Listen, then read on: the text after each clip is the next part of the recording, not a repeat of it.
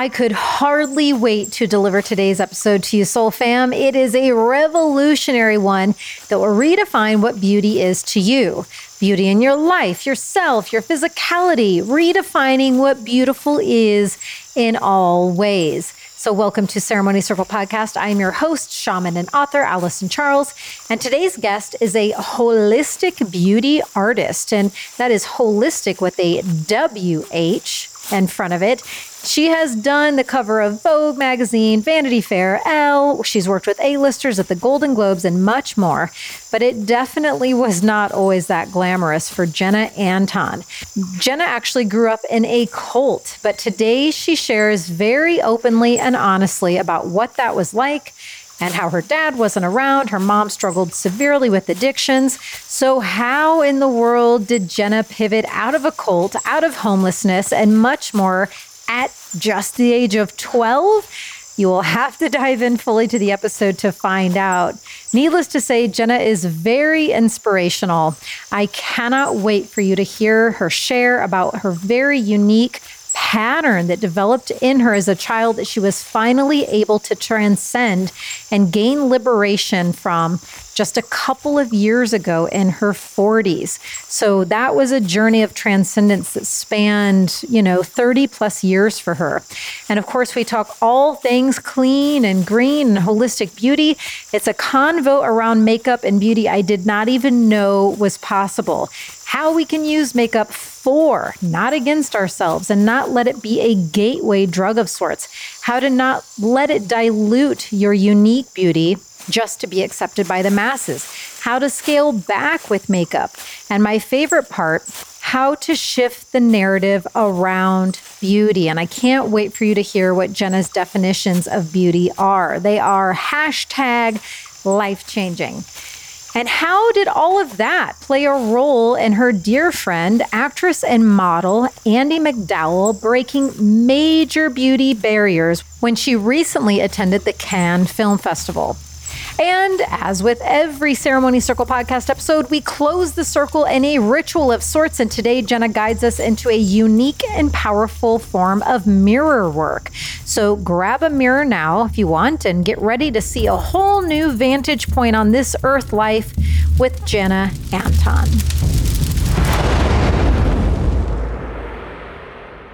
I'm so honored to be sitting here with you today, sister so great to have you. And even though I just met you a couple of months ago, I feel our connection is uh, a deep rooted one. And so I'm so grateful to have you here because I know you have so much wisdom to share.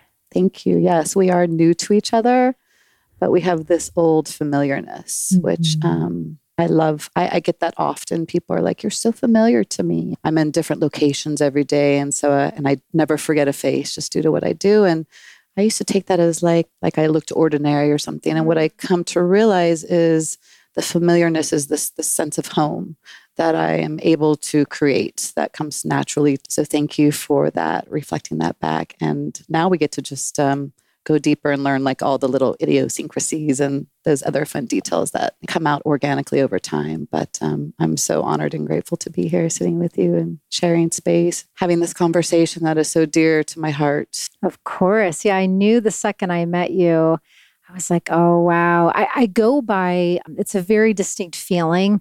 Can't even put a human word to what that feeling is, but it's just a knowingness when I meet someone or become aware of someone and I just know that I'm supposed to have them on ceremony circle. It's just a clear ceremony circle knowing. And I had that the day that I met you. And I know that you have had a really, in my opinion, extra unique incredible life that's very rich in terms of experiences on the full spectrum of earthly, human, uh, and also spiritual being possibilities. And you've also had this career that has spanned many, many years. I think in this particular industry that we're going to be diving into, it's been about 25 years that you've been in it. Yes. And uh, so I know we have a lot of ground to cover, but I just, want to honor you for the space that you're able to hold and the embodiment that I picked up on right away, because that's another vital thing that I tune into in terms of guests because I do feel I have a big responsibility being a host of a podcast because we go deep and we get into various rituals and ceremonies, and a lot of transmissions are shared. And so I do extra diligence to make sure that the people that I'm bringing on are people whose transmissions, you know, are, are safe to be shared. And, you know, especially with the healing sessions at the end, and you really have that and from the time I met you, I could tell uh, that you have put in a lot of work. And yes, so I will just uh, leave it at that. But I can tell that you have walked the path very deeply and intentionally.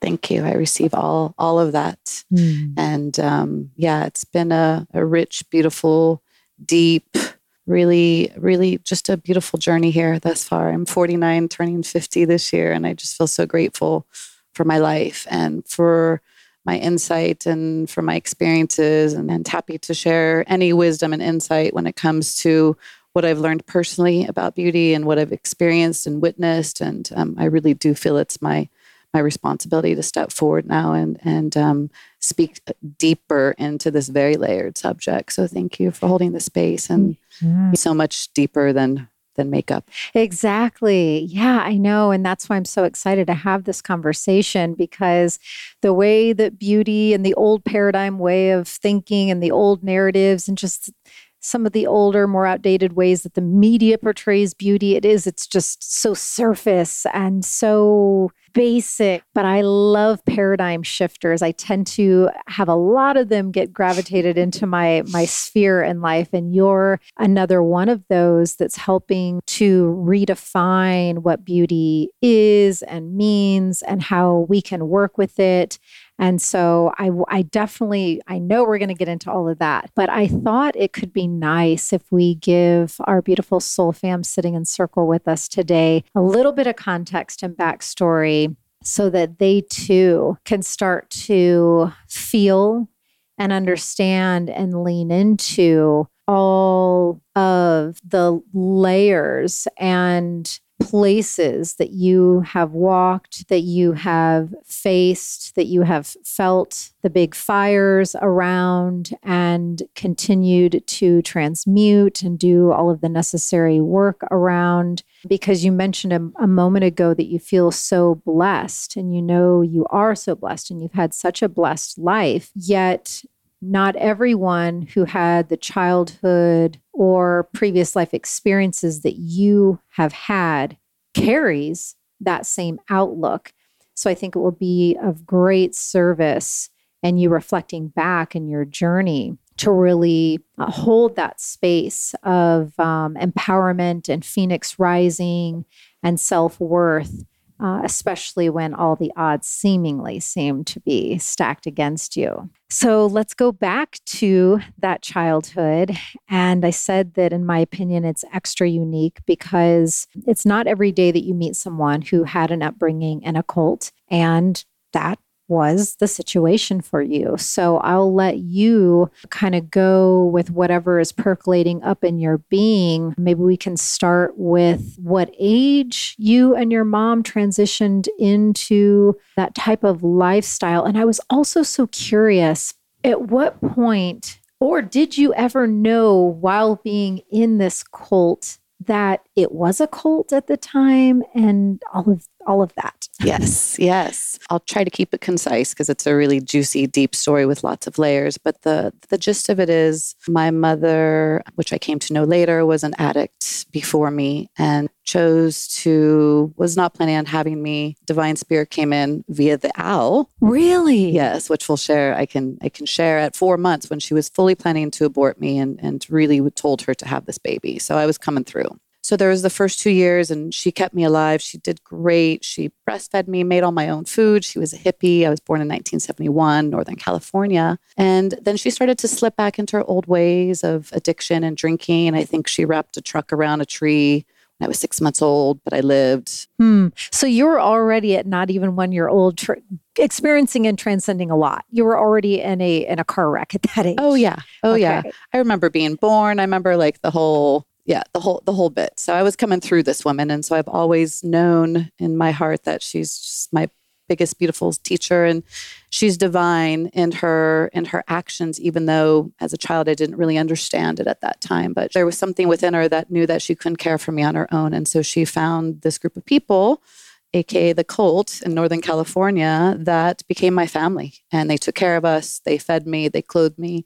They paid for our rent and I did know as I as I as I started to grow, obviously two is quite young, but three and four, and I, I knew that there was a bit of brainwashing happening, and I knew that well, I guess I just have to be here until I'm 18, where I can make my own decisions and leave and experience the world. Yes, I knew it was a cult because they were really working on this separation from the world. Everything, everybody was a sinner and everybody was bad. And so it'd be dangerous to associate with yes, the outside world. Yes, no music, no television, no, no nothing worldly. They called it. But how did you? What do you think that piece was inside of you that was able to have that level of conscious awareness at such, such a young age because I, I don't know that every child would would be at that same place i'm an old soul and i'd been here before and i had a knowing about me I was always the mother to my mother, and the circumstances robbed me of my childhood. I'm, I'm making up for that now. But I just knew that the brunt of my work was going to happen then. And I just had to take everything that I innately knew within me. And obviously, I, I wasn't in control where I could leave on my own. And ultimately, they really did care for me and kept me safe you know, instead of waiting until I was 18, my mom decided to leave when I was 12. So now I'm I'm able to exit this place and really experience the world firsthand, which was scary initially because now this I'm leaving my the comfort of the safe zone at 12. At 12. Wow. And and I didn't see that coming. I was like, well, I guess I just have to be here until I was 18. I did know it was a cult. I did not believe what they preached. And I, I, I don't know besides to say that I just I knew that that wasn't the truth. And what a saving grace because you could tune into what nourishment that the cult provided that felt healthy. And because you had that conscious awareness, you could then not receive what they were trying to share that did not feel healthy. I mean, it's kind of I guess a perfect way of operating in a cult if there if there is one, right? Yeah, I had this level of discernment that I was able to kind of separate that. And even more so recently in my years and with plant medicine did I really have such an appreciation for the space that they held me versus like, you know, yeah, I grew up in a cult and you know, like they're bad or I mean, I never really talked bad about them, but a true appreciation that thank God I was there. Right. And and even just the way, you know, that your mom brought you into the space, it was a it was from a place of love, it seems, because she, as you mentioned, didn't fully trust herself to care for you. And so I mean, at the time, that's probably the wisest decision she could make was to bring you into a community where you could be watched after and provided love when she couldn't. Absolutely. And I'm so grateful for that. I really learned about community and the value of community and that we're all brothers and sisters. And it doesn't have to be your family. I come from no family at all as far as blood and so I really got to really practice that and experience that. And so I've taken the good and I've left the bad and I um, wouldn't change a thing. And then at 12, I was thrust into the world and I was like, wait, this is what I've always wanted. Oh, shit. Wow. And yeah, so at 12 years old, if you have exited from that previous community, what does that even look like? Where did you go? Well, I actually stayed for a few months because I was like, I was then scared. And she, of course, I could leave and never go back and go with her, but I started to, and I was still staying with her, but friends would pick me up and bring me to church. And so I, I saw a real shift in her instantly. She started to drink which I'd never experienced. She started to take drugs, which I'd never experienced. This was a whole previous life before me that she chose to let go of to ultimately have me and then raise me. And then this was also part of the the cult. There's no drugs, of course. And so she reverted back to a human that I had never experienced before. So that was scary for me you know, I had experienced her as a child as a very sad, depressed, what we call now mental illness, even though she wasn't diagnosed. And, and so now she's, for the first time, she's happy and laughing, very manic. She's drinking, smoking. She's offering me drugs. She's offering me cocaine and marijuana. And so it was a total 180 in like a matter of a very, very short time. So as much as I'd always dreamed of like exiting, going out into the world and experiencing, she instantly showed me the darkness of it, which is also a gift because it, I, I never had that like initial need of like, oh, I need to go experience the world in that way. and so I stayed with her for a bit, but it got to a point where I really wasn't safe. And now I'm entering high school. I'm 12, 13, freshman year, and, and it starts to get very unsafe. And so I, I pretty quickly turned myself in to my counselor because I knew that they would do something about it. And that day, they took me out of the, out of the home, put me in kind of like a middle middle home uh, while they were putting me into the system. And ultimately, I went into the foster care system which I stayed until the day I turned 17. So I was I went from that to this. Hmm. And so okay, two things that just came in that I'm curious about. What was your mom's reaction and how did you feel inside? Again, you're operating from that place of really deep self-trust that you innately had at such a young age, which wow, sometimes it takes people an entire lifetime or many lifetimes to get to a place of self-trust, but mm. you were dialed into that since the day you incarnated. So I'm curious the feelings you had that day that you went into the office and then um, did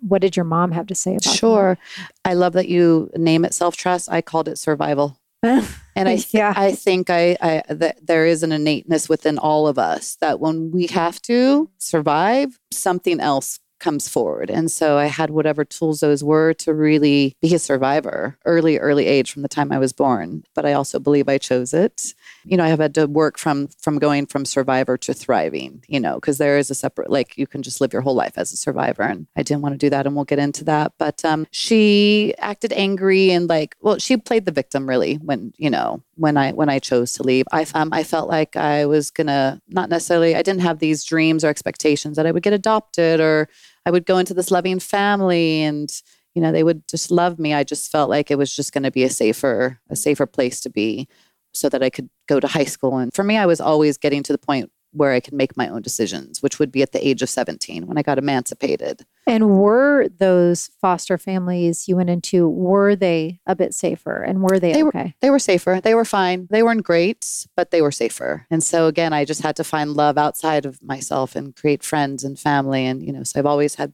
these beautiful families and people who would just kind of adopt me and, and love me. And mm. so I got it from other places. But yeah, and then I, I did everything I could, set myself up. So the day I turned 17, I could emancipate myself. In the system, you can emancipate yourself a year earlier than 18 years old. So then I was fully, you know, could do whatever I wanted to. And did that look like you had saved money? Yes, I'd saved you... money. I'd already bought my car. I'd started work the day I turned 14. Oh, wow. Where, where were you working at Yeah, 14? Long John Silver's. Oh, my God. Do you know it? I, of course, come from the Midwest. There's Long John Silver's over there. Yeah. Well, it was so good. But I was the cook, the chef, the cleaner, the prepper, and my foster brother, he was the manager. So he got me in early. You actually legally aren't ready to work or allowed to work until you're 15. And um, I started the day I turned 14. So for me, I was just still in survival mode like, go to school, get good grades, work, save your money, get a car, like like it was always in this like you know i'll be free when i'm 17 and i can really mm. choose. But that's also when makeup came into play was as i exited the church and into the world where i had no rules anymore. I went from having all of these rules and guidelines to absolutely no rules like no curfews. I could wear whatever i want so in the church, we were not allowed to, you know, we wore long dresses, uh, covered our skin completely, never cut our hair. It's interesting. I've kind of reverted back to those days. I'm actually most comfortable with long hair, long dresses. It does suit, it suits you. It's a good look. Thank you. you. but as a child, I wanted, I used to get made fun of. I wanted to wear pants. I wanted to show my skin, show my and body. And so did you go to a public school? Were you guys allowed to do that? We weren't actually. So I actually didn't go to school until the church built one and I was around eight. So I would go to work with my mom and she had a variety of different jobs. But one was like a health food store, which I loved. So that was one of my early days and probably my first encounter with natural beauty products too. So, okay, I see how it's like gently. Yeah, there's a little thread. Okay. Yes. And so, when, yeah, when did it start to expand a little bit more? Because when I was doing some research, I saw that you had shared that makeup started to, but you said you were very shy when you were young. I still am a little bit, but I'm, I,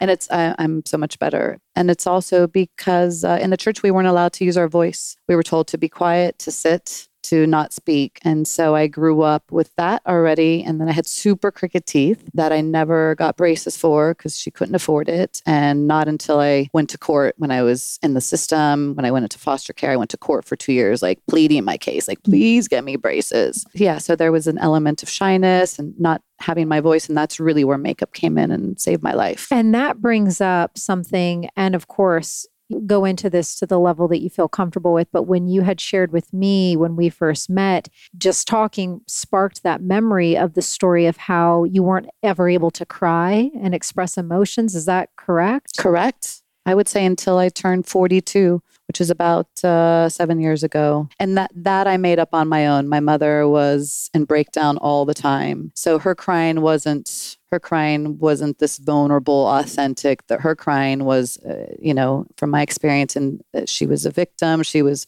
super just in her own experience, and so I just saw it as a as an element of weakness. And so I really, I really just told myself, I got to be strong. I got to be tough I got to be, you know, all of these things. And everything I did was to do in opposition to how I witnessed her. And I think this is so important that we're kind of, I know we're weaving a web here, but I think all of these dots are so important to touch on because it allows us to understand the gravity of all the work that you've had to put in because anyone that lived the first 42 years of their life from an understandable belief that you got into it a young as a young child to not ever cry to live that way for 42 years. I can't wait till we get pl- in the place in our in our chat today where you're sharing with us some of the steps and healing work you did just around that one piece. Mm. you know how you started to unlock that and open up your ability to let yourself feel and let those healing waters move from your eyes for the first time, like that's going to be purification, healing right there, like a real physical healing. And when I do cry now, and people either try to wipe them away or console me, I'm like, no, I earn these tears. Let mm. them run there. They're purifying my soul. They're healing my skin. And I'm so grateful for the opportunity just to feel emotion and because of that, now I can feel so much more joy and happiness. And so, in the first 42 years before you cried, did you let yourself feel, but you just wouldn't let yourself cry over your feelings? Or was there a suppression of feelings as well? Yeah, total shutdown. I had, and I knew it would be in there and I would feel it and it would come out sideways. I'd have to watch a movie or I would go into I think what my survival mechanism is is like this freeze mode. And like my self-soothing didn't come in the form of tears. It came in like kind of like a real quiet reversal of, you know, getting really small and I can kind of just go into this numb kind of sense.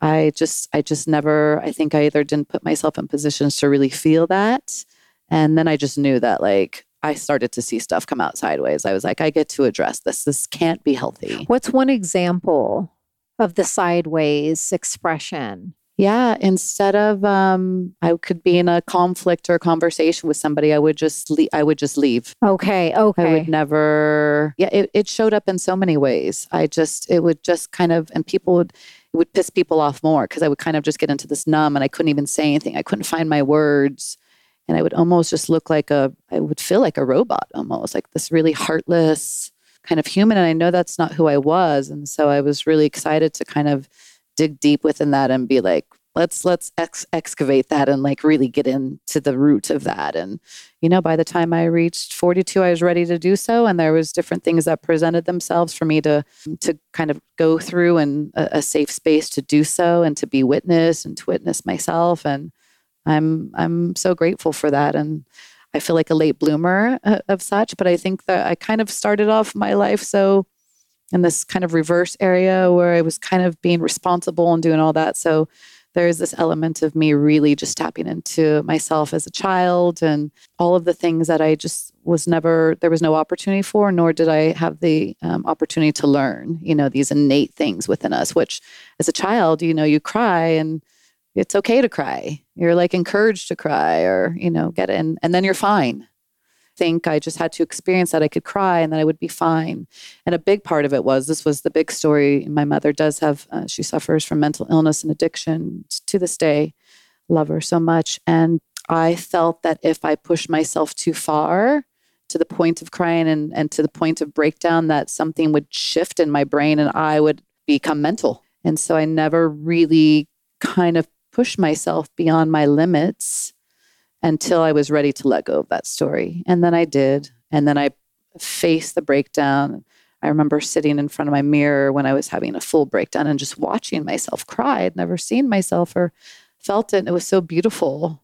And I just watched it and I was almost outside myself, but all I, but I allowed it. And then afterwards I felt so cleansed and free and purified and I was fine. Nothing nothing shifted. I didn't so I got to let go of that story. So that was the real big fear of of really feeling emotions that maybe mm. I'm just mm. like her. So I've let that go. It's so not the truth. And that is her journey and and for me to witness and to learn. Wow, that's so powerful. And before we pivot away from this particular category, I'm really curious. And again, you know, for the brothers and sisters sitting with us that can relate perhaps to what you're sharing in their own way, there might be curiosity around like, how did you know that you had arrived to that place where you were at soul readiness and human readiness to lean in and have that moment where you cried for the first time? How did you know? And was there any particular healing or spiritual modality or practice that you had done leading up that you attribute to you getting to that place of readiness, do you think? Yeah. Very clear. So I consider myself a spiritual being. I think I really learned that as, as an early age, but I didn't necessarily go deep into that throughout my life. When I realized I was looking in the mirror and I realized I had accomplished everything. My life was great. I had created success. I had great friends. I lived in a great home. I, I was a part of a great community. I had all of the things.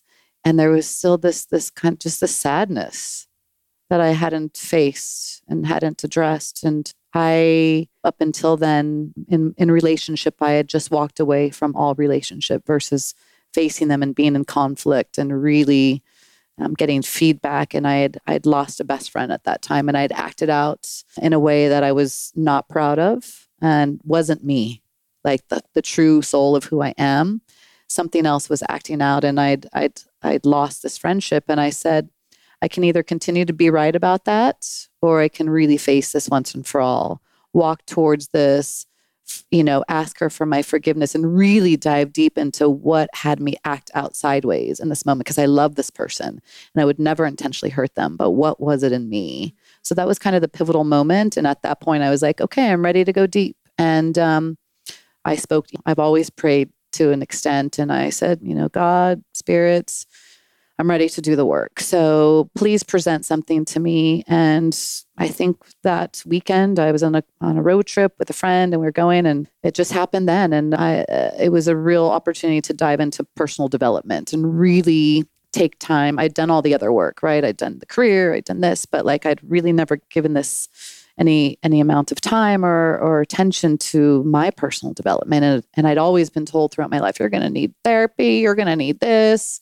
you know, you're, you know, and I was like, I'm, fi- I'm fine. I feel. Or, or did you ever have the thought of like, like, are you effing kidding me? Like, I've come from being homeless in a cult, ha- you know, facing addiction issues. Like, trust me, I got this. Almost like a little bit of a defensiveness. Oh, absolutely. And also, I'm like, I don't want to sit with a therapist and pay her all this money to go over what I've already like gone over with my friends, and you know, I've evolved from and understand, and I, I have an appreciation for. Yeah, but there was so much more than talk therapy. And then I start to like between plant medicine and really just diving into like a, a, an arena where that you can really dive into the old old stuff, you know, older stuff that's not even mine, my ancestor stuff. And so I I found and there's a lot of different uh, ways to do so, but I, I found something called MITT, which stands for Mastery and Transformational Training. And that really was the pivotal space that, and I was ready and I just dove in. And they have all these beautiful exercises where I could really experience and witness myself and be witnessed, which was a huge, huge piece of it. Because I had always been, I've been doing this journey alone since I can remember. That's been my story. And so that's, I really wanted to kind of dive into that. And I was able to. And then ayahuasca came into play very shortly after. How did she call to you? She just kept showing up and it was a calling. The first time I did it was so divine and it was on my 44th birthday and it was with a sister who died shortly after and she was coming at it from a different point and I had just met her and she was healing herself from, you know, her fourth time of cancer and mm. yeah, so I did it on my 44th birthday. Everything just lined up it's been a medium of healing that I've utilized maybe once a year since then that I'm called to. And then I kind of take the year to integrate, but it's been so powerful in my healing, mm. so powerful for my relationship with my mother and myself and just mm. the world. And I feel like I just do lifetimes of healing in those six hours and really grateful for it. And I integrate it though. I don't I don't go back and be like, I need another fix, you know. I'm I'm really like the real work happens on the integration piece. And but the the awareness is shown there the clarity the mm-hmm. all of the masks that are dropped. And you know i've been wearing masks my whole life. Makeup being one of them to really like let go and just to be one with my soul. And one with myself feels so good. And so like it feels that's that's the home that i'm always going back to and and looking to go back to. And i really want to help other women and men you know find their way there. And i really feel like i have such insights and wisdom to do so just because of my journey on this earth and for how long I've been here and for what I've witnessed and the extremity, the extremeness of that from the homeless community that I've spent so much time with to like the most physically beautiful people in the world and doing makeup for the covers of Vogue and you know yeah that that that's that wild full spectrumness that yeah you are so good with. And thank you for also sharing honestly about how grandmother medicine entered into your life and called to you and how you have woven and worked with that relationship um, in a very honoring, sacred way. I think it's um, always helpful to hear stories of how people are healthily answering those calls. Uh, you hit the nail on the head with the big key of the integration and taking however long is needed to actually you know with all the beautiful light bulbs that go off and the illuminations that that happen and awakenings that can happen in those sacred ceremonies yeah the real key is from what you realized are you actually going to embody those changes and make a true change in your walking life? Um, are you going to to really be different?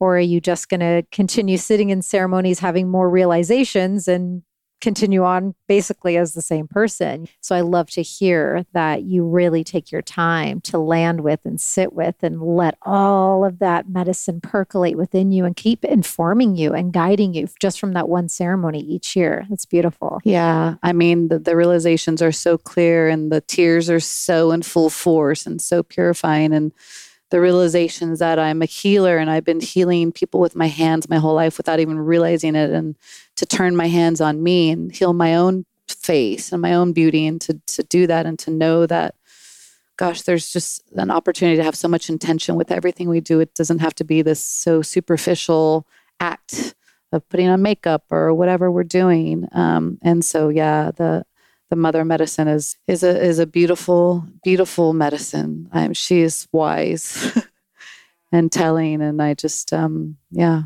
absolutely. And the last little thing that I just for again the family sitting with us and ceremony today, uh, that I feel so important to touch on when you had said one of or that main awareness point that you got to is that you had become so successful in all of these areas, but you still felt a sadness, a deep sadness within you. And that took me to a phrase I coined a number of years ago winning but lost. And I know that phrase because I experienced it too. You know, in my own version, I had all of these huge boxes checked marked and yet for me it was was this um, separation standing in between where I was and a feeling of true fulfillment and I thought, my God, that something's not adding up here.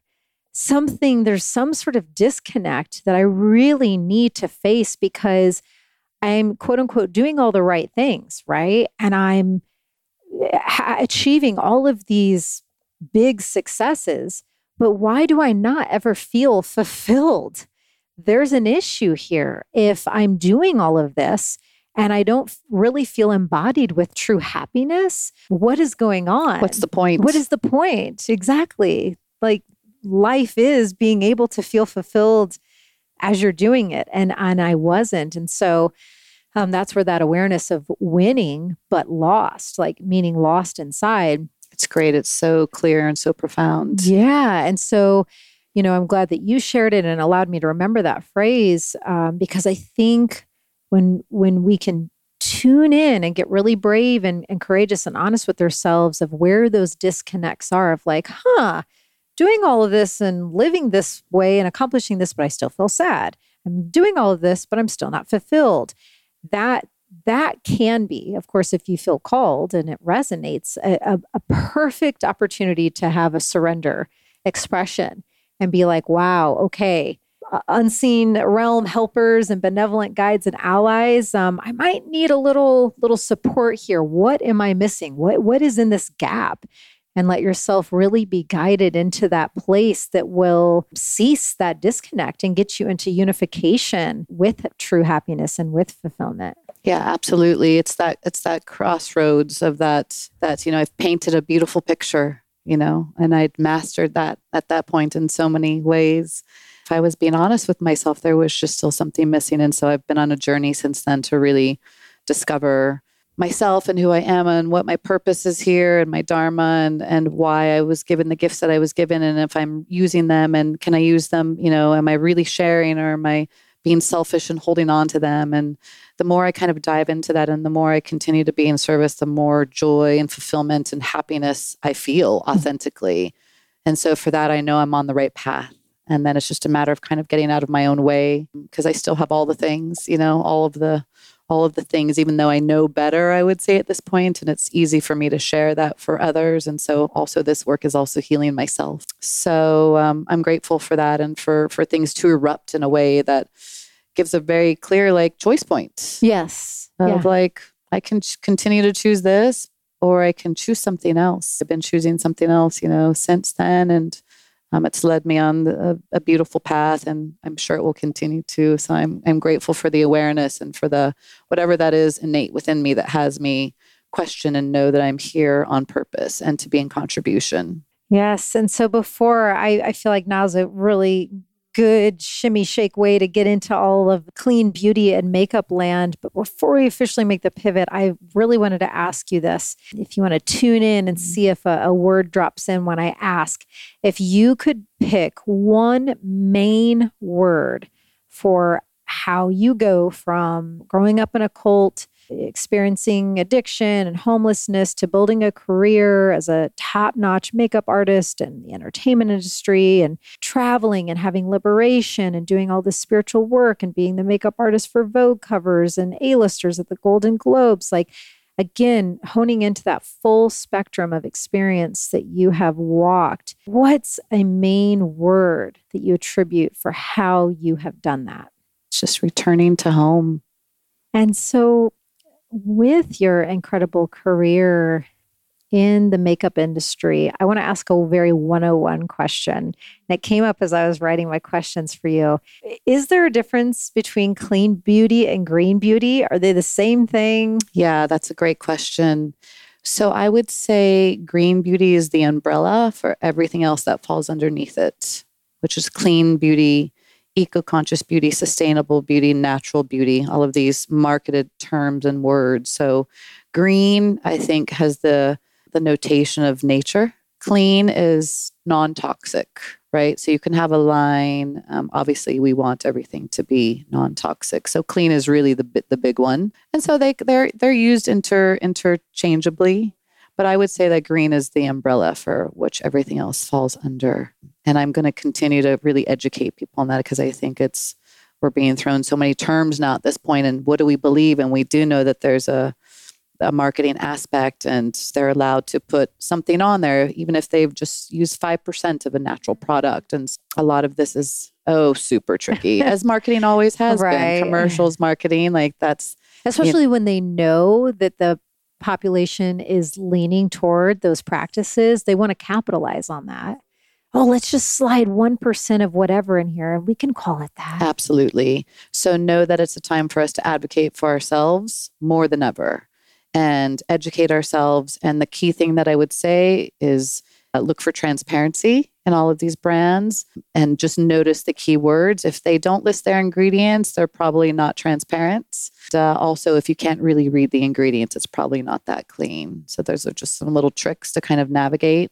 I'm here to support the process of transitioning from conventional to clean for anybody who wants to. I, I myself is, am still in the education process because I never looked at ingredients before. I just trusted that if it was sold to me or if it's sold to us, whether it's at a drugstore or a department store, that it's safe. And it's not the truth. And I think, you know, the veil is being lifted into every um, every area of our life, whether it's, you know, we don't even have to get into it. But of course they're they don't necessarily have our best interest in mind. And it's really a time for us to advocate for that. And, and it's a beautiful time to transition from conventional clean because there's amazing brands out there who are um, really diligent and committed to creating something just as efficacious and beautiful. And they're really truly in integrity. Oh, absolutely. And you can feel it. You can feel it. So it's an exciting time. And I was called to this to this line to the to pivot in this direction just a couple of years ago. I was actually ready to be done with the industry because I didn't want to contribute to the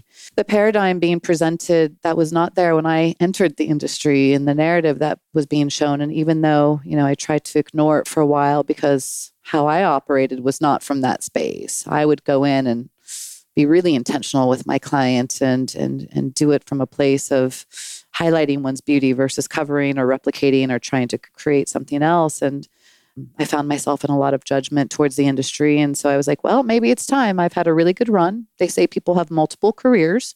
I've been at it for 20 plus years now. Like, you know what? It's very comfortable. I make great money. I have great life, but I don't want this feeling of judgment anymore. And I got a very clear download that it is not time for you to quit. It is time for you to pivot.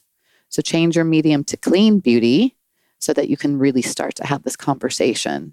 And I was like, oh God, that feels like a really big responsibility. And it also felt very right. And and so from that moment on, I I started to pivot and the judgment started to go away. And what I realized was I needed to have that element of passion and judgment towards that for me to be in inspired action. Because I'm a bit of a passive, super chill, until I really see the disruption, am I able to kind of go into action? And so I needed that. I needed what was being presented and replicated as far as this is what beauty is for me to be like, no, it's not. What are one or two things that really started to hit you along the way? And again, I want to honor and commend your ability and your willingness to allow yourself over and over again and all of these different categories of life to have a level of conscious awareness because that is a choice and it is way easier to just keep turning blind eyes and to keep that conscious awareness field really closed off so that you can just keep going about your day and about your life and doing your thing and but you know yeah after 20 plus years to really start to see like huh something's off here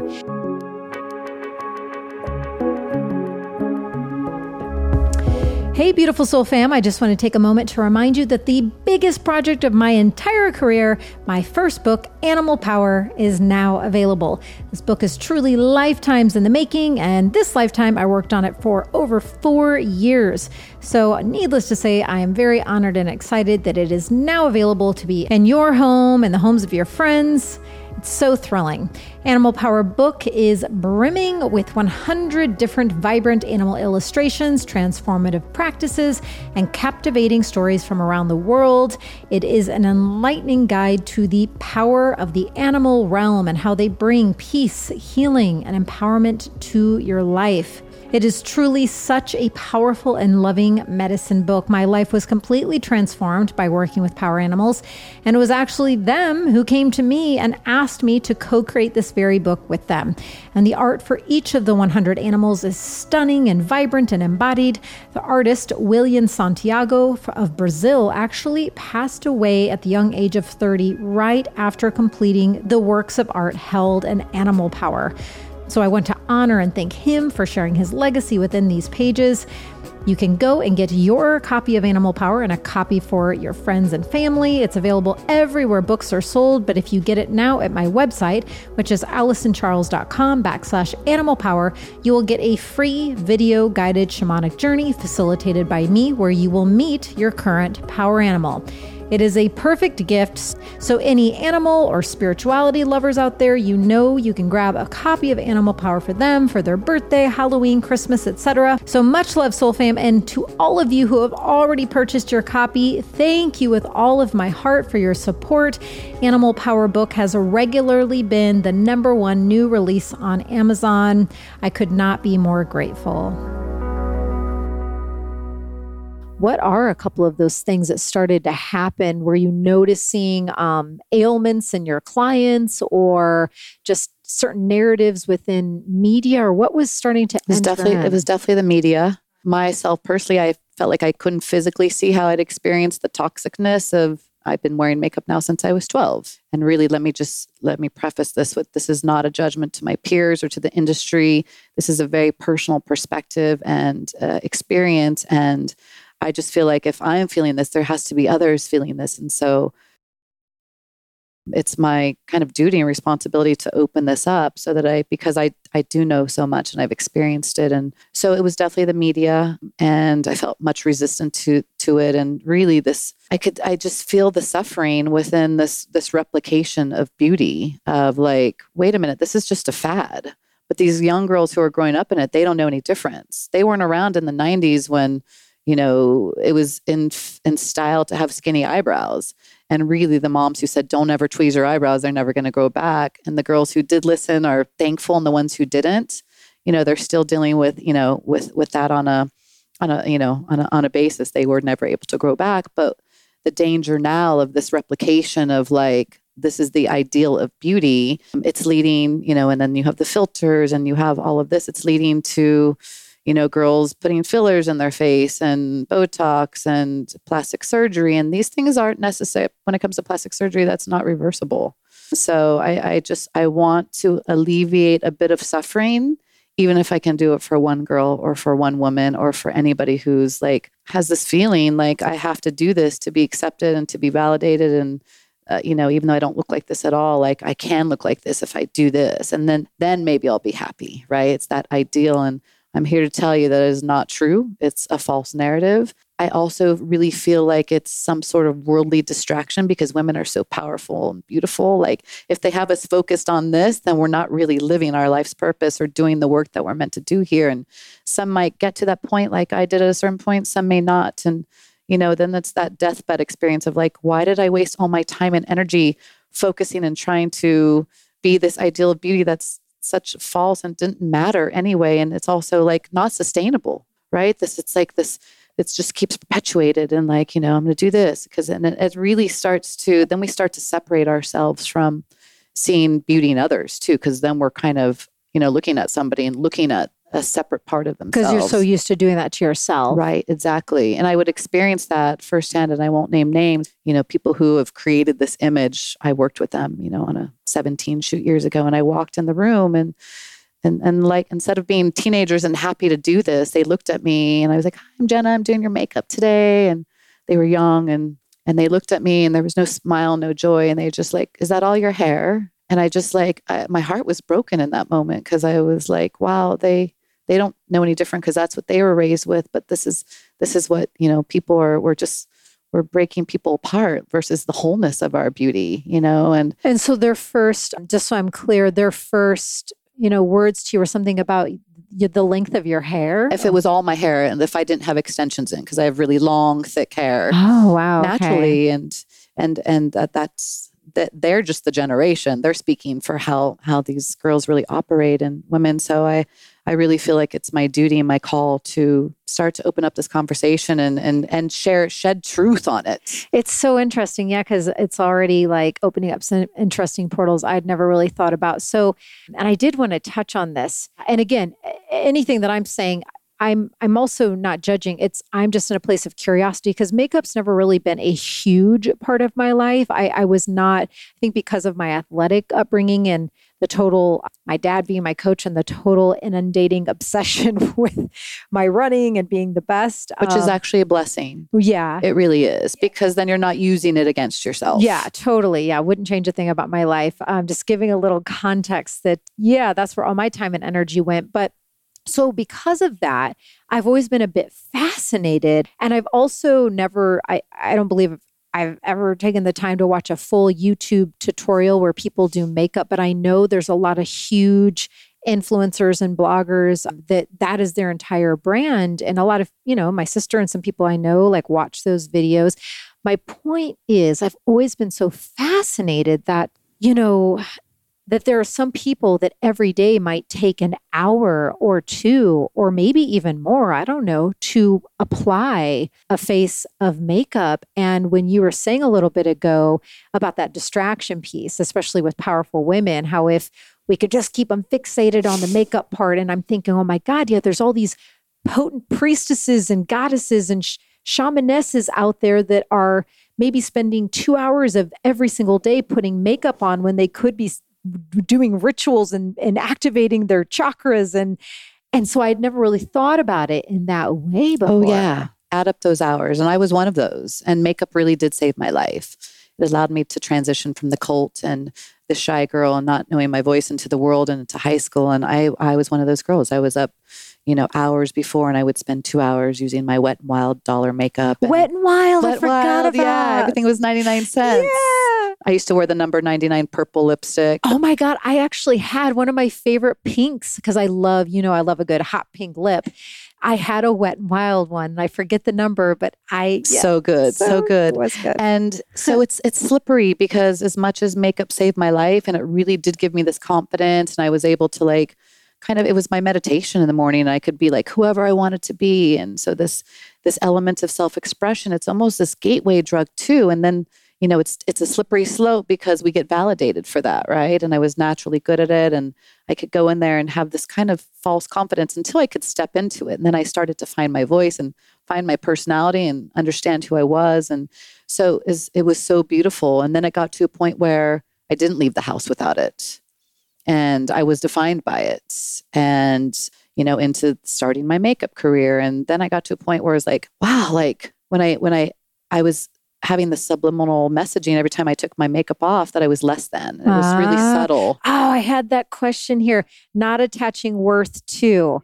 And I put a blank because I'm like, she's got something. yeah and it was subtle right Mm. But what is the messaging that I'm saying every time I take off my makeup? Oh, you look tired. Oh, you don't look as pretty. Oh, what these subliminal messages.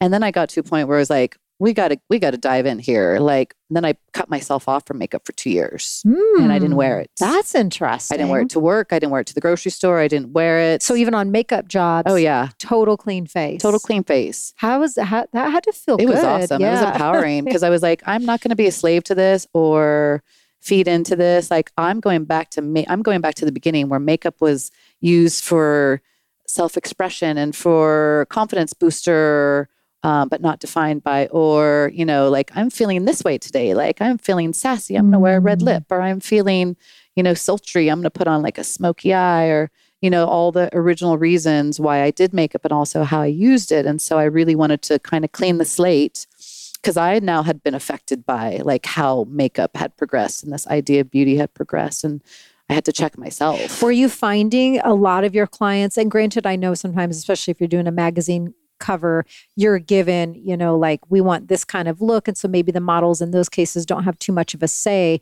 But in some clientele, did you notice a tendency of like, give me more, give me more? I want like more, more, more. No, I never attracted those clients. I never have. Like my energy never did. I've turned down clients too, though. I, I've always been. It's such an intimate exchange, um, and I've I've worked on with a few people who I feel dirty after. I feel pleaded and feel like uh, you know. I just I just don't feel good, and so I've never really attracted those uh, people who come to me are always ones who we kind of have the same you know obviously models they're they're there as a muse but just from their feedback i get the feedback like thank you for not like making me look like a drag queen thank you. This is of recent because they don't have any say. And then they have to go out there and feel good and feel beautiful and they don't. And, and sell that cover. And sell whatever. And they and they don't. And, you know, I, I got feedback early on from models who don't have a say. And obviously people who have like whether it's a celebrity or um, you know, a, a super successful, whatever, they um they have a little bit more say of what they want to look like. And it's never been about more. And what about that Gisele Vogue cover? I mean, Oh, come I have, on. I have a special story with that. Oh, because wow. I mean, I actually feel the energy of it, even just bringing it up. That makeup work was top notch. So Well, thank- pretty. Thank you so much. And just to go back to how makeup saved my life, you know, I when I finally discovered after 10 years of working and 2 years of doing drugs and really facing the darkness cuz to make sure I wasn't an addict and then really coming up from the ashes and be like what am I going to do with my life? And makeup was the the overriding medium that that connected all the dots of what I'd figured and so I was very naive and I was like I'm going to move to New York. I'm going to get an agent and I'm going to do the cover of Vogue. I'd never been to New York, so I'd I'd worked, I'd saved my money. I got an agent pretty quickly. I went and I had a super successful career and I, I was called back to California and I hadn't done the cover Vogue. But at that point I was like, you know what, not meant to be. I've done other covers. That was just something that I threw out there. It doesn't really matter. I know who I am. Yes, it would be nice, but you know what? I have a super successful career. It's great. And I'm not defined by that anymore. So fast forward, I've been back in California for years. And when I pivoted to clean beauty, I put it back up on my dream list because now it had much more meaning to me. I had a new mission at Mm. hand. that that new paradigm birther. Yes. Yeah. I was like, actually, now I want to do it because I want to highlight clean beauty and I want to prove that clean beauties can look just as beautiful as using conventional. And so I did it very subtly. It wasn't like this obvious manifestation. And then I let it go. That's oftentimes how it works best, FYI. So fast forward to this year, I get a call from Vogue and they would like me to do the cover with Gisele in Costa Rica. And not only I mean, like, hello, win, win, win. Like location, incredible top model, and the magazine. but it also was their sustainability issue. So, Mhm. which they do once a year. So it was about sustainability and fashion and beauty. So I went and did it. And I mean, what a pro this woman is. And let me just tell you that she's one of my mentors. And obviously, anybody who has seen her, experienced her, they know that she is physically embodied beautiful. She was born that way. But man, this woman really has taught me the true essence of what true beauty is and to really the cultivation of beauty and the really that beauty from inside and out. And she uses her platform and she just gets more and more beautiful as every day that passes. And she reflects back to me my beauty. Sh- She makes everybody feel so beautiful in her presence. And that was a really, that was a really knowing thing. And That's always so nice to hear. yeah, And for those who don't know, I can't pronounce her last name. Bündchen. Bündchen. She's Brazilian. Yes. And she's Gisele Bündchen and she's, she's, a, she's an angel here on earth. And she has a, a, a massive gift to share. And I'm just at the point in my career that I'm only working with people that I really want to highlight their platform. So modeling has just always been a job for her and a platform. And she's really now called to use her voice more versus her face. And she's really intentional with the brands and the products that she chooses to highlight as well. And she gets, obviously, she gets called every day to do all of these campaigns. And she's just at this point where it's not what it's about for her. And so she really reminds me to stay the course. We're on this very parallel course. Obviously, mine's at a different level, um, but but you know, same same. And but what a pro she is. She actually th- got sick that day. She had food poisoning, threw up on the way after I'd gotten her already. It's like 6 a.m. She throws up in the jungle, and we give her a few minutes, and I take care of her and bring her back to life, and then we go shoot the cover. But um,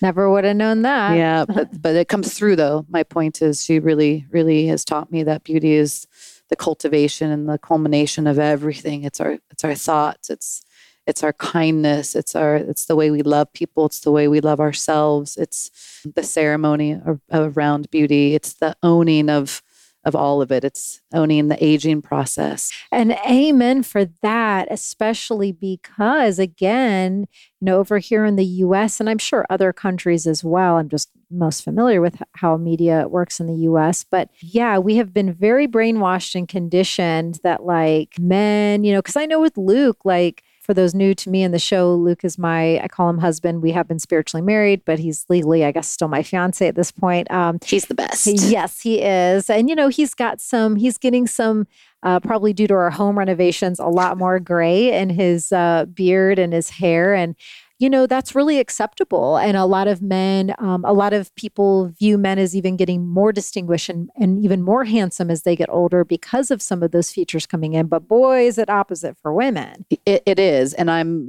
committed to changing that narrative. And I'm actively acting upon that because I, I don't know if you've noticed, but the last kind of topical, toxic beauty um, routine that I was doing was coloring my hair you know, when COVID came in, you know, obviously we weren't able to, and we just got to be with ourselves. And one of my clients and friends is Andie MacDowell, who is a beautiful woman and has been a beauty icon since she was a teenager. And we would talk about it. I would work with her, and I would really like encourage her to do it because also part of my platform is if I can, uh, if I can, if, if I can influence somebody uh, of that caliber who has such a you know shows up and owns their beauty at every every stage and age, then I feel like that's that's part of my work and feels like part of my mission. I saw a picture recently of the can at the Cannes Film Festival and she looked incredible but was not hiding the fact that she has been aging. Not hiding it at all. And we decided together to come out and to like we committed to each other no more color she was, of course, scared whether she would get the roles or not. I said, if you own it, you're going to give so many women permission. Please do this.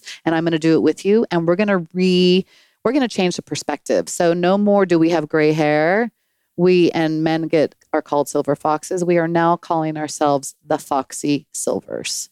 And it's just a perspective shift. That's all it is. And so I'm not saying that it's been easy. I'm halfway there. And I've given myself permission to go back at any time if I want to, because I did not think I would be allowing myself to go natural in my hair color at the age of 49. I just was like, maybe 60, maybe, you know. And I said, listen, Jenna, like, this is what you're showing that's available for for women like it starts with you god and this is this is what i'm talking about this embodiment piece though and like why it's such a, an important requirement for people that i have on. It's all about i used to preach to the choir for the first like 15 episodes. I was like embodiment embodiment and like that's exactly it though. If you're gonna yeah. be a new paradigm birther in whatever way you're meant to in your earth mission and calling and it's really paramount to to walk the talk so i think it's so cool. Thank you and you know i i kind of said to myself like you have permission to change at any point and also, what if you love it? And so it's been a year and a half now. I'm I'm actually starting to really like it. People are validating it, like acknowledging it, which I don't need that, but that's that that's that feels good. Was it scary at first? Oh, totally. Yeah. Oh, yeah. Just feed into all the insecurities of aging and da da da da. I got my first gray hair. Um, well, silver. Maybe my first silver. silver I, highlight from I got, God. I got my first it's God's highlight. Cosmic. I got my first cosmic silver highlight. Actually, it's probably my my second or third, but it was after we moved here to Texas, and Luke and I went out to walk our dog Cookie, I don't. I guess it was just the way my hair was parted that day, and he's quite tall. So he, when we went outside, he looked down and was like, "Huh, you've got a gray hair." And I was like, "Wait, what?" And the funny thing was, is just that morning, for some reason, this is not a thought I have on a regular basis, but that morning I thought to myself, "Wow, this is pretty great that I'm 42 and I don't have any gray hair." And then literally within two hours, I was outside and Luke's like, look at that gray hair. So I just thought that was so funny, the timing. But I have noticed a little bit of nervousness come up in me because we were going to, um, well, we still are turning in this test where you send in a bunch of your hair for them to run tests on to tell you what minerals you're deficient in and whatnot. And they need in my opinion, way too much hair. And so he, the other last week, he lifted up um, from the nape of my neck to to cut a bunch of hair, but I kind of freaked out just feeling the cut and not knowing how much he was needing to get and then seeing this long hair and and then he's like oh but we have to cut all that off because we only need the root part and i was like i kind of had a little mini meltdown and i noticed the mm. next fear that came in was i was scared that the new hair that was going to grow in was going to be silver for some reason. He's like, that's not how it works. But it's just intriguing. And I'm glad we're having this conversation because this is a newer thing that I'm being confronted with. I just think it's healthy to air it out and to and to talk about it. So um, healthy and, and so needed. It. Yeah. Yeah. And we're going to be confronted at every stage, right? And so how do we live a life where we feel beautiful at every age and every stage, all the way down to the end because we're ultimately decomposing. And, you know, how can I find myself as beautiful as I find a falling dead tree? That's kind of my goal versus this kind of like in this hamster wheel and trying to maintain or sustain this like idea of like holding on to this this youth or whatever that's not sustainable and also not fun and such a waste of time and what if i just progressively get used to it and it, becomes natural mm-hmm. and i can't imagine myself any other way versus like doing all these modalities that you know go so far away so that's how it i'm choosing to move forward with with my relationship with beauty and um, I just want to offer different ideas and ways to do that for those who are called to to that, right? Yeah, and so what are like uh, and of course it can be different for everyone, I understand, but what would be a first one or two steps if someone listening is like, you know, this has been something I've been percolating with and this is really inspiring me to scale back on how much time I'm taking to put makeup on, eh, or maybe they have an awareness that they are, it has become a bit of a mask over the years and they want to uh, scale back from that. How can one begin that process of, um, yeah, either getting cleaner, greener, or lighter with the yeah. application? Yeah, there's so many different ways. I think even just switching and doing it slowly from conventional to clean, it's an act of self care that's super subtle because you're like, wait, I'm going to choose to not put toxins on my face or my skin. So that right there is already changing the vibration of how we see ourselves and how we feel. Uh, so I think that's a really easy way. If we find that we're in this like self-deprecating like loop of you know uh, talk, go focus out and do something for somebody else. You tend to just kind of make it all about you when you know what there's a whole life out there. There's so much. So like go put a love note on somebody's car or do something for somebody else. Mm-hmm. That reminds me and stay exactly like put a little tab where you're at, but it's making me laugh because I remember a while ago uh, when some trolls were doing some cancel campaign against spiritual teachers they didn't like. You know, my name got listed for whatever reason God bless it all. Oh, and yeah. um, yeah. Means you're doing something right. I know. and, and the, the irony is that like as the additional names got added, they were like all my friends who are integrity filled and body. I was like, oh, we're all in this uh, hate troll cancel campaign together. Great. But Luke, it was so funny. I was sitting at my altar and sending love to the post and sending love to the woman who created it. And and and it was really genuine too but Luke came over and he he said other really kind loving things but this one really made me chuckle. He goes at the end of the day like you don't really matter. This person like doesn't really matter but like and it's not as funny as i'm trying to retell no it. when you're so self-focused on this when it feels like it's the only thing happening in the world when you're like what? taking it so personally. And then my husband comes over and he's like you don't really matter. And i'm just like you're right you know? Mm-hmm. Anyways it was so funny. Yeah no i think it's that kind of self like get off you know do something different do an act of self-care. If it's if it's a trigger from social media like go and take a bath and put on or do a meditation like so i think it really it's it's shifting in those moments and being a i think awareness though is really the key. And so just if anybody's there and they don't they don't know and we're going to do something later i think that'll bring the awareness there because it can be triggering um, to see what what your relationship truly is and then if you're ready to kind of get a little bit more curious and dive a little bit deeper, there's so many different access points to start to shift the conversation within yourself. Because let me tell you, life is short and not always sweet. You know, spending it in joy and in happiness, focused out is so much more enjoyable than this kind of inward focus self-deprecating validation superficial like this this narrative that's been you know that's been kind of thrown at us and brain you know brainwashed into our our, our mind. And I only know that it's not true because I've been around since before that time, and mm. and I've I've been witnessing beauty from every spectrum, you know, the extreme of it all. And it really is. There is no there's no overnight thing. There's no magic pill. There, it's, if anybody says this will erase cellulite or whatever, it's all BS. Um, it's just an opportunity to feed into that more and to fill their pockets more. And beauty is our birthright and we're beautiful because we're born and that's it. Yeah and it's, i have that quote right here. Uh, this is uh, something that jenna has said before that i put in my notes. She said beauty is our birthright and through ceremony and rituals nature biohacking food thoughts actions and eco-conscious products we will look and feel more beautiful with every passing day. I'm personally committed to embodying and sharing a deeper definition of beauty for myself and for all who are ready and curious to redefine the relationship with beauty.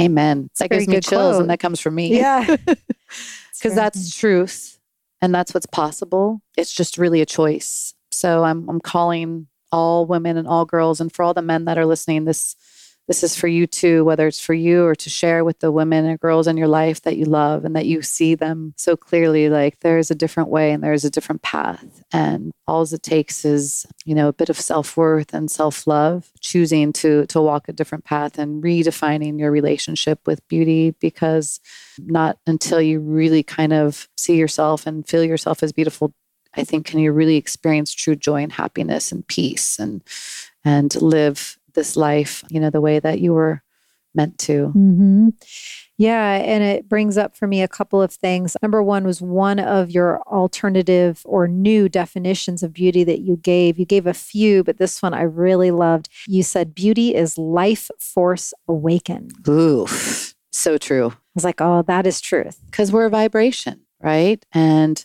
it's this cultivation. It's it's the it's everything that we do and it's the environment that we surround ourselves with and the people that we surround ourselves and what we put on our body and what we put in. And so just to notice, right? If if the actions that we're doing, whether it's conventional, it's ultimately dead product, right? Whether there's, there's toxins, there's preservatives in there, there's heavy metals and plastics and all of these things that are disrupting everything within us that continually dim us and make us sick. So this life force is, you know, it's through it's through oxygen and it's through nature and it's through food and it's through thoughts and it's through community and connection and conversation you know witnessing and um, other people's beauty and acknowledging it and taking it in when people acknowledge ours that we start to vibrate on this really really high level. And we all know the differences days when we feel more beautiful. It's not because of necessarily the makeup that we put on maybe that's part of the the thing the the little bit of the courage or the the sassiness but it's it's not that when we were, when we're really truthful and look into our eyes and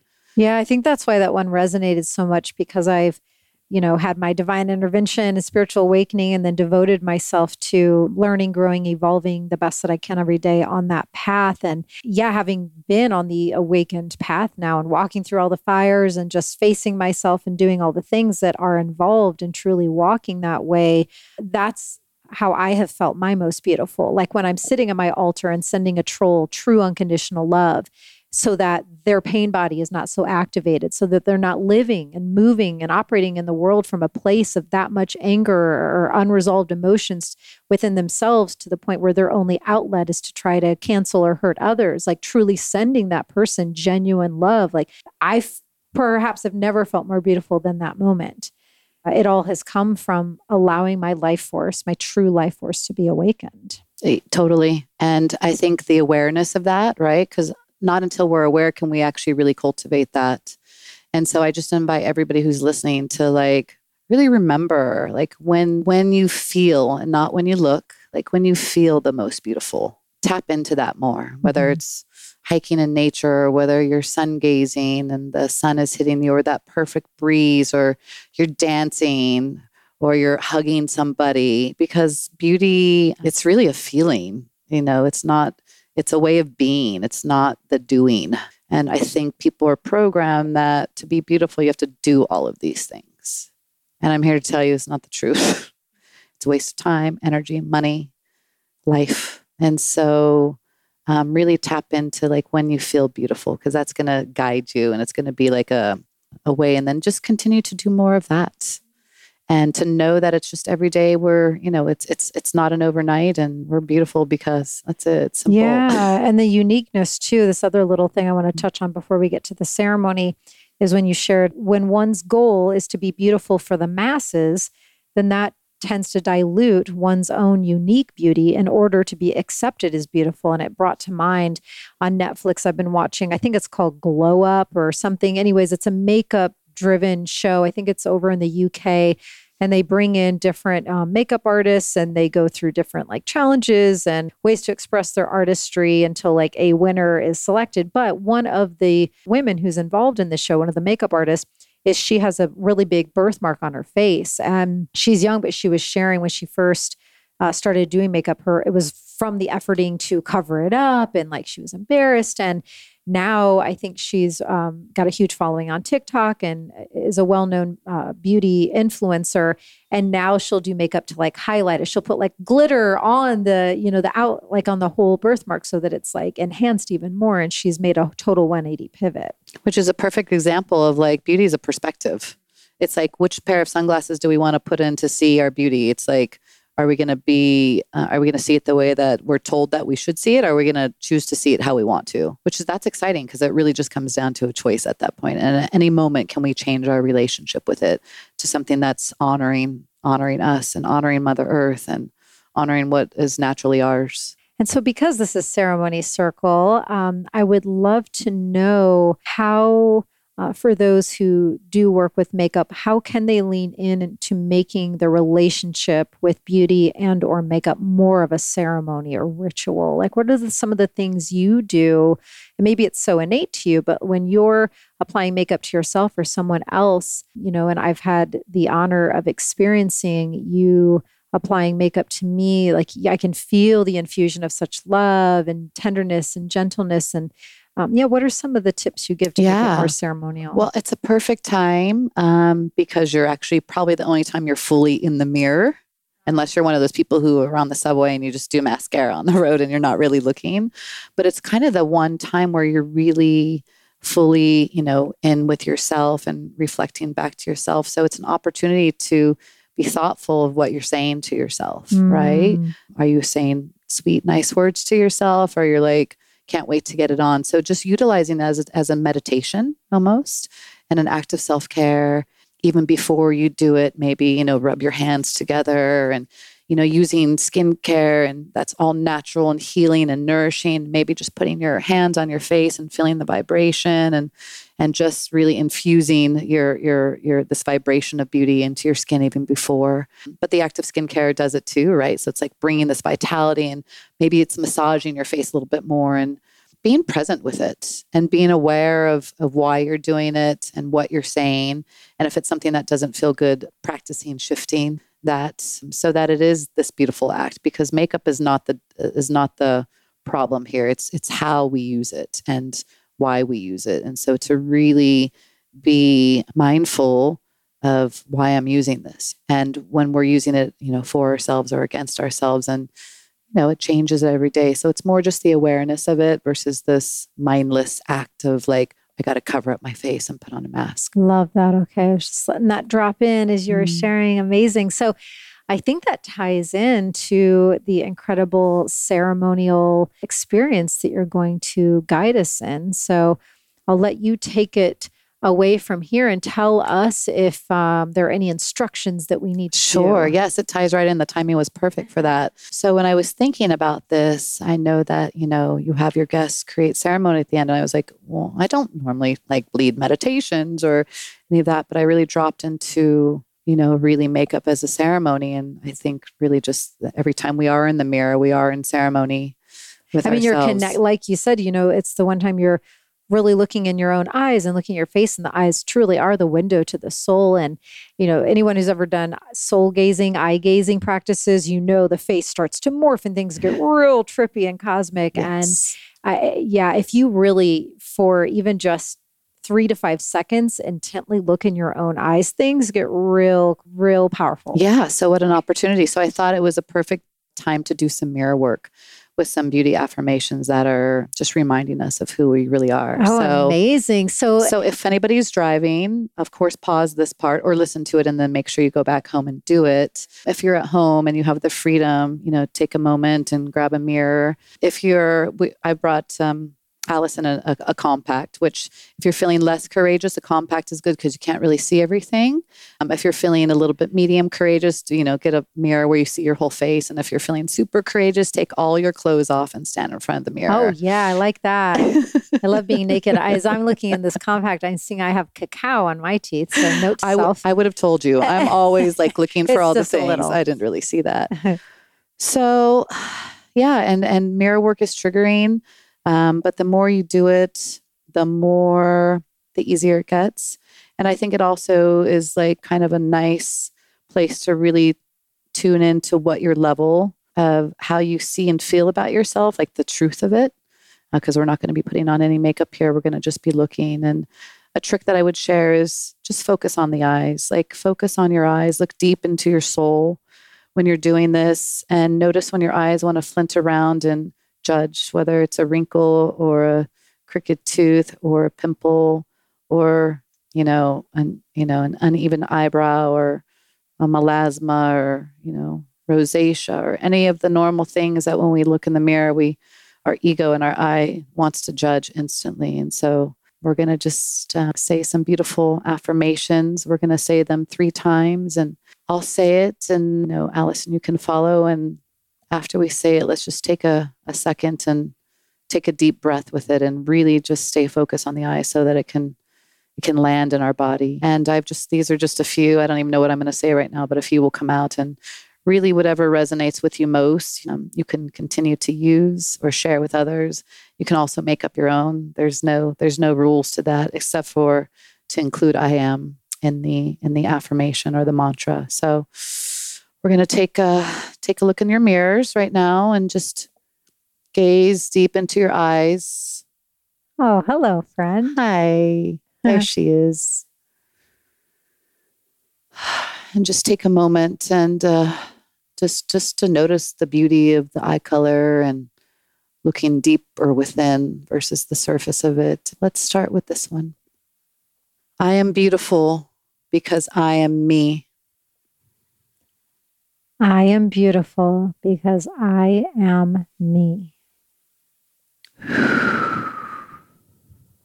I am beautiful because I am me. I am beautiful because I am me. I am beautiful because I am me. I am beautiful because I am me. Deep breath. Stay connected.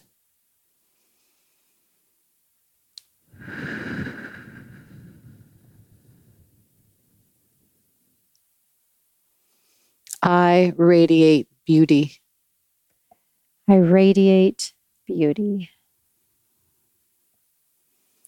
I radiate beauty.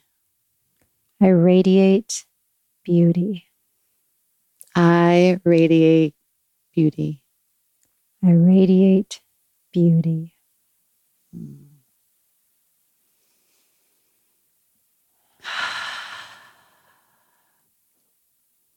Beauty is my birthright. Mm. Yes, beauty is my birthright. Beauty is my birthright. Beauty is my birthright. Beauty is my birthright. Beauty is my birthright. Every cell in my body is beautiful. Every cell in my body is beautiful. Every cell in my body is beautiful. Every cell in my body is beautiful. Every cell in my body is beautiful. Every cell in my body is beautiful. I feel beautiful in my skin. I feel beautiful in my skin.